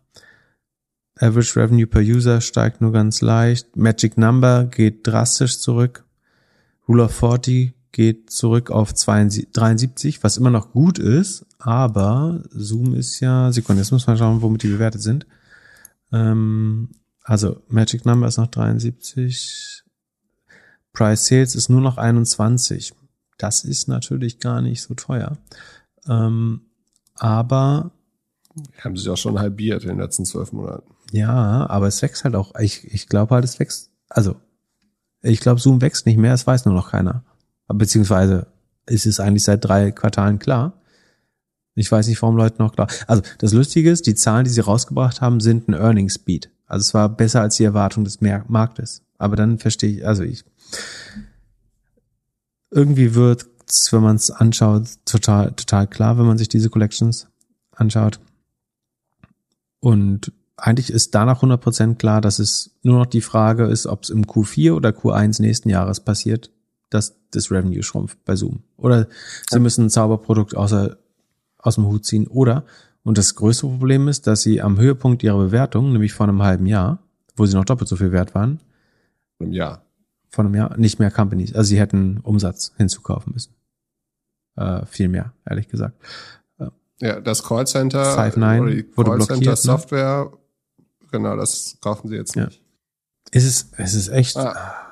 Da, da ärgert man sich dann, dass man da nicht mehr drauf gewettet hat. Aber kannst du da jetzt nicht noch mal mehr drauf wetten? Ja, also ich glaube, die Fall, also wenn ich jetzt Zoom hätte, also wenn ich jetzt Zoom hätte, ich würde es ehrlich gesagt verkaufen, aber ähm, aber ich würde jetzt auch nicht noch drauf. Ich habe ich hab dann so Mitleid, also ich, wenn jemand schon am Boden liegt, dann noch äh, Putz zu kaufen? Nee, finde ich dann auch nicht fair. Mich, mich ärgert eher, dass es eigentlich, also ich hätte meinem Judgment mehr vertrauen müssen vor zwei, drei Quartalen, weil es eigentlich klar war. Aber ich glaube, das ist sozusagen ein Framework, das man wieder anwenden kann. Das wird anderen Companies auch passieren, die ähnlich abrechnen. Aber ich denke dann halt auch, das machen die Analysten ja auch. Also sie müssen ja genau das Gleiche machen, bis zum gleichen Urteil kommen. Und trotz, jetzt schauen wir aber, das wird spannend. Jetzt schauen wir mal, was die Analysten zu Zoom sagen. Ähm, guck, guck du mal in der komischen Trading-App, da, da steht es ja auch manchmal drin. Weißt du, wie es geht? Ja, ja. Ja, ja. ja, ja. Hast schon gelernt. Äh, Da verstehe ich sowieso nicht. Die Analysten sagen immer So, und, kauf. und jetzt, pass auf. äh, Jetzt, ihr, pass, ihr pass auf. Wolf sagen, Research outperform. UBS neutral, Stifle hold, Piper Sandler overweight, Mizuho buy, Evercore inline, Deutsche Bank hold ist fine, Citigroup neutral. Aber es gibt immer noch Leute, die äh, buy, overweight, outperform sagen. Und das, das ja, ist bei mir einfach steht, falsch. Bei, bei mir steht 50% Buy, 46% Hold, 4% Sell. Ja. Und die Zoom-Aktie ist aktuell bei 181,70 Ja. Euro. Und hier steht Analyst View 328. Ja, und das ist einfach Euro. falsch, weil Zoom ist nicht mal Market Perform. Die werden den Markt underperformen. So da, Aber da wieso steht jetzt in, Besen. hier steht äh, auf eine Zitrone, jeder, oder wie sagt man? jeder, Äh, Was soll ich mal? Komm, gib mir eine Wette. Ich sag, der Zoom performt den Markt under. Ja, brauchst keine Wette. Ich will eher mal verstehen, warum hier bei meiner Analyst View steht immer irgendwie 10, 20, 30, 40 Prozent mehr als die aktuelle Ja, Preis. man darf, man Das darf halt nur die updated, so also die, man muss dazu sagen, die, die reiterated oder updated Guidance, äh, nicht Guidance, ähm, Research sind alle heute rausgekommen. Sozusagen, ich weiß nicht, ob die App, die, also es, es haben heute acht, neun, neun Investmentbanks ihr Research zehn äh, geupdatet.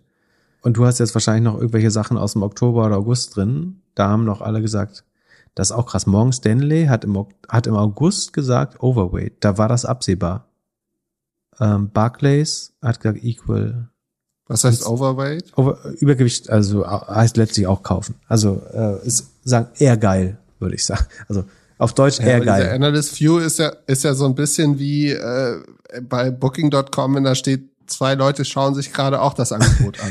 Aber wir können es mal kurz erklären. Also, also jede Bank hat so eine eigene Nomenklatur dafür. Aber letztlich, es gibt immer sozusagen ein neutrales Statement, das heißt neutral, hold oder market perform. Also, also sie ähm, verhalten, also die, man glaubt, dass die Aktie sich in line mit dem Markt verhält. Deswegen hält man sie, betrachtet sie als neutral oder ähm, sagt eben market perform.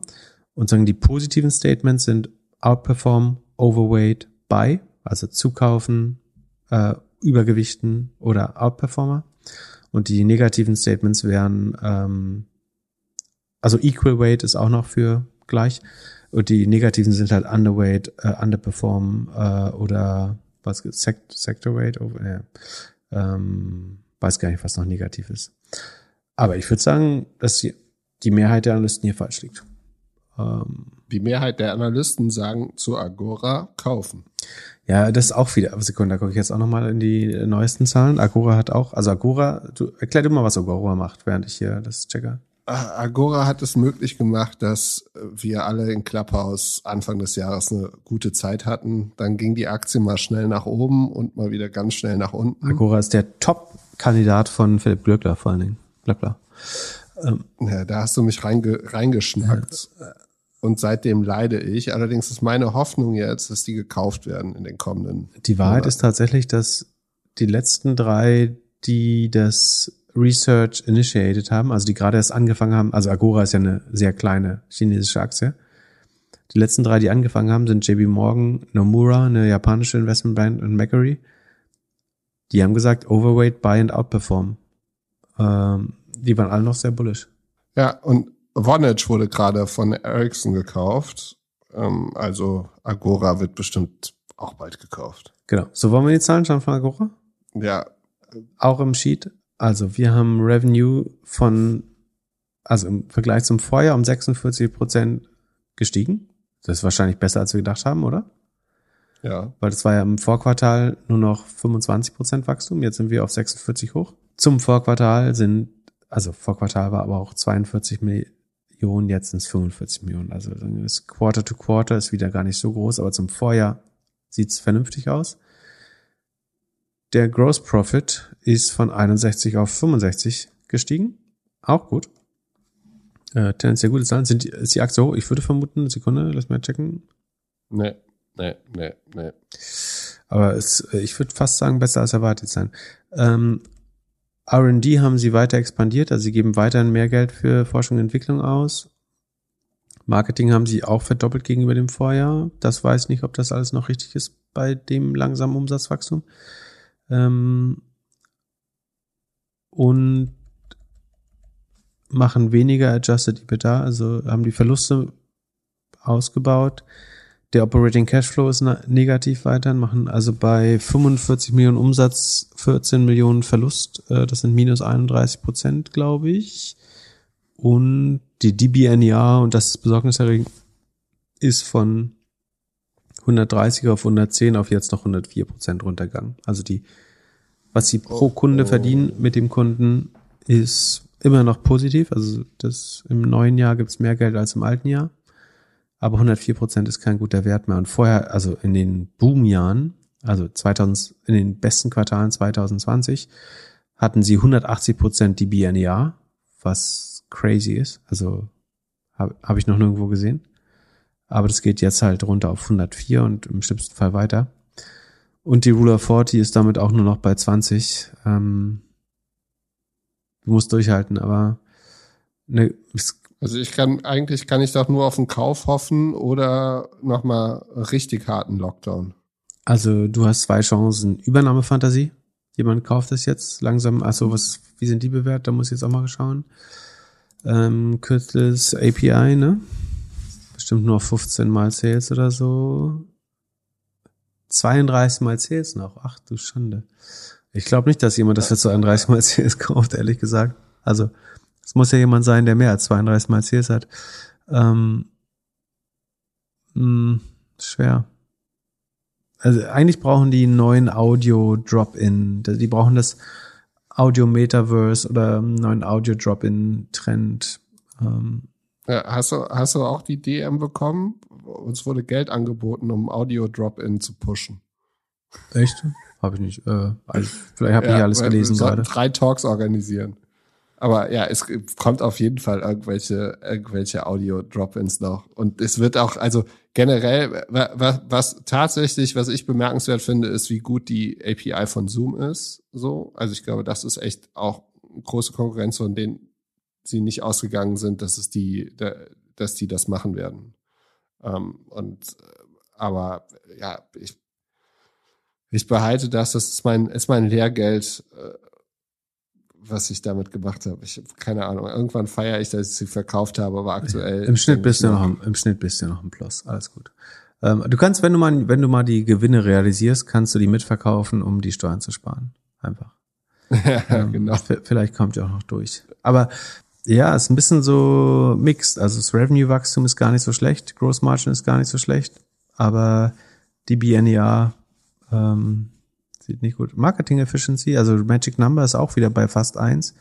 Ist gar nicht so schlecht. Also ich, es gibt eine gewisse Chance, dass die jetzt in einen normalen Wachstumsmodus kommen und sich irgendwo bei 40, 30, 35, 40 Prozent einschwingen.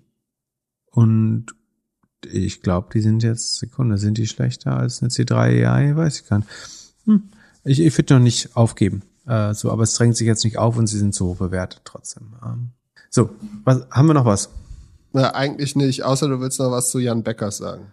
Wir haben, wir hatten die Frage, glaube ich, schon mal, oder? Also äh, Sibi hat gefragt, wie ist eure momentane, momentane Einschätzung zum Global Internet Leaders äh, 30 RI, das der Retail Investor Fund von Jan Beckers im Vergleich zu einem Tech ETF? Performance bei Jan Beckers auf ein Jahr ist nach wie vor überdurchschnittlich mit 60 Prozent plus. Das ist Status heute, glaube ich, nur 50 Prozent, weil er so wie wir alle äh, natürlich unter dem äh, irgendwie Tech, Tech Selldown gerade leidet. Vergleiche mit Nasdaq mit nur 46. Ähm, also ich glaube, wenn ich keine weitere, ich glaube, das gleiche habe ich letztes Mal auch schon gesagt, wenn man keine weitere Information hat, sollte man die Performance sprechen lassen. Die ist gerade äh, exzellent. Das ist, glaube ich, der Top-Performing Fund äh, in Europa.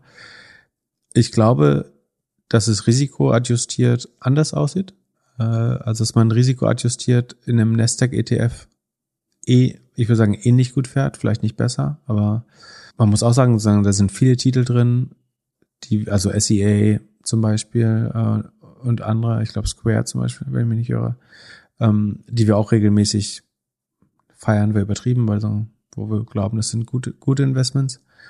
Ähm, ich glaube, es sind welche drin, das sind die, die mit am besten gelaufen sind, wo die Performance mit viel Risiko erkauft wird. Also irgendwie die äh, Tinkoff, diese russische äh, Trading, Banking Sache, ähm, TCS heißt die Aktie, glaube ich. Ähm, dann XP, das ist, glaube ich, ein brasilianischer Neobroker, wenn ich mich irre, oder ein brasilianisches äh, Fintech, wo ich sagen würde, die Performance ist halt mit hohem Risiko erkauft. Sozusagen, wenn, wenn man Risiko mag, dann kann man mit dem Fonds super Outperformance äh, erreichen. Man muss ein bisschen Managementgebühr dafür zahlen. Wenn man ein bisschen mehr Safety haben möchte, dann ist, glaube ich, ein Nasdaq ETF besser. Wenn man Outperformance mag, dann ist das, glaube ich, ein gut gemanagter Fund und irgendwie am Ende spricht die Performance dafür. Die Frage ist ein bisschen, das, am Ende kann man das nur bewerten, nachdem man das in einem Downturn gesehen hat. Also wie gut schafft man das, wenn mal die Tech-Bubble platzt oder so in ähm, Rückschlägen wie jetzt auch das zu managen. Mm. Ich glaube, dass man den MSCI World damit wahrscheinlich langfristig outperformt, aber das liegt daran, dass man eben mehr Risiko eingeht. Also jeder, der sagt, ich bin bereit, mehr Volatilität zu nehmen und äh, mehr in Tech zu gehen, der performt logischerweise auch den MSCI World aus, aber sagen, dass man muss diese Überrendite halt Risiko adjustieren eigentlich. Und sehr viel mehr kann ich das auch. Ich habe ich hab den selber nicht, aber ich gibt äh, Leute, die ich für durchaus schlau halte, äh, die den selber nutzen. Ähm, und äh, das Problem ist halt, dass man zwei Prozent oder 1,9 Prozent pro Jahr an Managementgebühren verliert, wo man sagen kann, Risiko, risikoadjustiert, ob er dann wirklich noch deutlich mehr als zwei Prozent outperformt gegenüber dem Index. Wahrscheinlich nimmt sich's nichts. Also ich fühle mich nicht so, als müsste ich irgendjemand abraten, äh, da sein Geld zu haben. Ähm, wo ich mir 100% sicher bin, ist, dass er über zehn Jahre, glaube ich, nicht mehr als 30 Prozent im Jahr machen wird. Ähm, ich glaube, also wenn, wenn ich mir ein, wir können es mal andersrum beantworten, wenn ich mir ein Growth Fund raussuchen müsste, der auch stark auf Technologie setzt und ein bisschen besser, besseres Risikoprofil hätte, dann würde ich den äh, Bailey Gifford, wie heißt der, Scottish Mortgage oder so, Sekunde, ja, ich muss mal gucken, wie der heißt. Ähm, ah, tatsächlich, äh, Scottish Mortgage. Ähm, ich schau mal, ob wir eine ISD, äh, findet man da drunter. Also es gibt einen äh, schottischen Vermögensverwalter, der heißt Bailey Gifford, findet man manchmal als Late Stage, Late Investor in Startups oder Wachstumscompanies. Ähm, und dessen Signature Fund heißt Scottish Mortgage ähm, Investment Trust, PLC. Das klingt unheimlich langweilig, ähm, ist aber einer der konsistentesten und berechenbarsten Wachstumsinvestoren der Welt, kann man glaube ich sagen. Und der macht auf zehn Jahre ähm, Share Price 1166 Prozent. Also hat sich ver 13, knapp verdreizehnfacht ähm, auf zehn Jahre, auf fünf Jahre verviereinhalbfacht, auf drei Jahre verdreifacht. Ein Jahr 51 Prozent. Damit lege er Status heute. Äh, die Zahlen, Zahlen sind nicht aktuell. Aber ich glaube, risikoadjustiert investieren die, ich, jetzt muss ich gucken, was die Managementgebühr da ist. Sekunde. Ah, ist weniger. Wenn ich das richtig lese. Ich glaube, vom Risikoprofil sind die besser diversifiziert, ehrlich gesagt, als der BIT Internet äh, Global Leaders. Aber wie gesagt, ich fühle mich nicht, als müsste jetzt irgendjemand sagen, du musst da unbedingt raus, weil da irgendwas falsch läuft. Äh, das, die Performance gibt beiden recht. Ähm, ich finde den da, einfach wegen des längeren Track Records, also weil die es über eine längere Zeit, also in den letzten drei Jahren Geld zu verdienen, ist relativ einfach. So, das haben irgendwie Trottel wie du und ich geschafft. Ähm, und also hoch dreistellig, äh, nicht hoch dreistellig, aber dreistellig, deutlich dreistellig. Ähm, und dann durch den längeren Track, Track Record und auch wenn ich mir Investments anschaue, in die Bailey Gifford investiert hat, finde ich das den besten, wahrscheinlich gerade den besten Growth Fund der, der Welt, ehrlich gesagt. Das wäre meine Meinung dazu. Cool. Dann sprechen wir Ende der Woche mal eine Folge ohne Earnings. Also, wenn ihr Fragen habt, schickt uns gerne eine E-Mail an podcast at doppelgänger.io. Äh, Thanksgiving. Wir können zusammen Thanksgiving feiern am Freitag. Aber Salesforce kommt doch morgen. Und, und Elastic. Ah, okay. Uh, zwei. Und Pinduoduo okay. kam heute. Haben wir nicht. Na, vielleicht machen wir es Freitag. Na dann doch. Schade, ich habe mich schon gefreut. Aber es wird weniger ja, Earnings. Dann gibt's trotzdem gibt's trotzdem Zahlen in der nächsten Folge. Also, schönen Mittwoch und bis Samstag. Ciao, ciao. Ciao, ciao.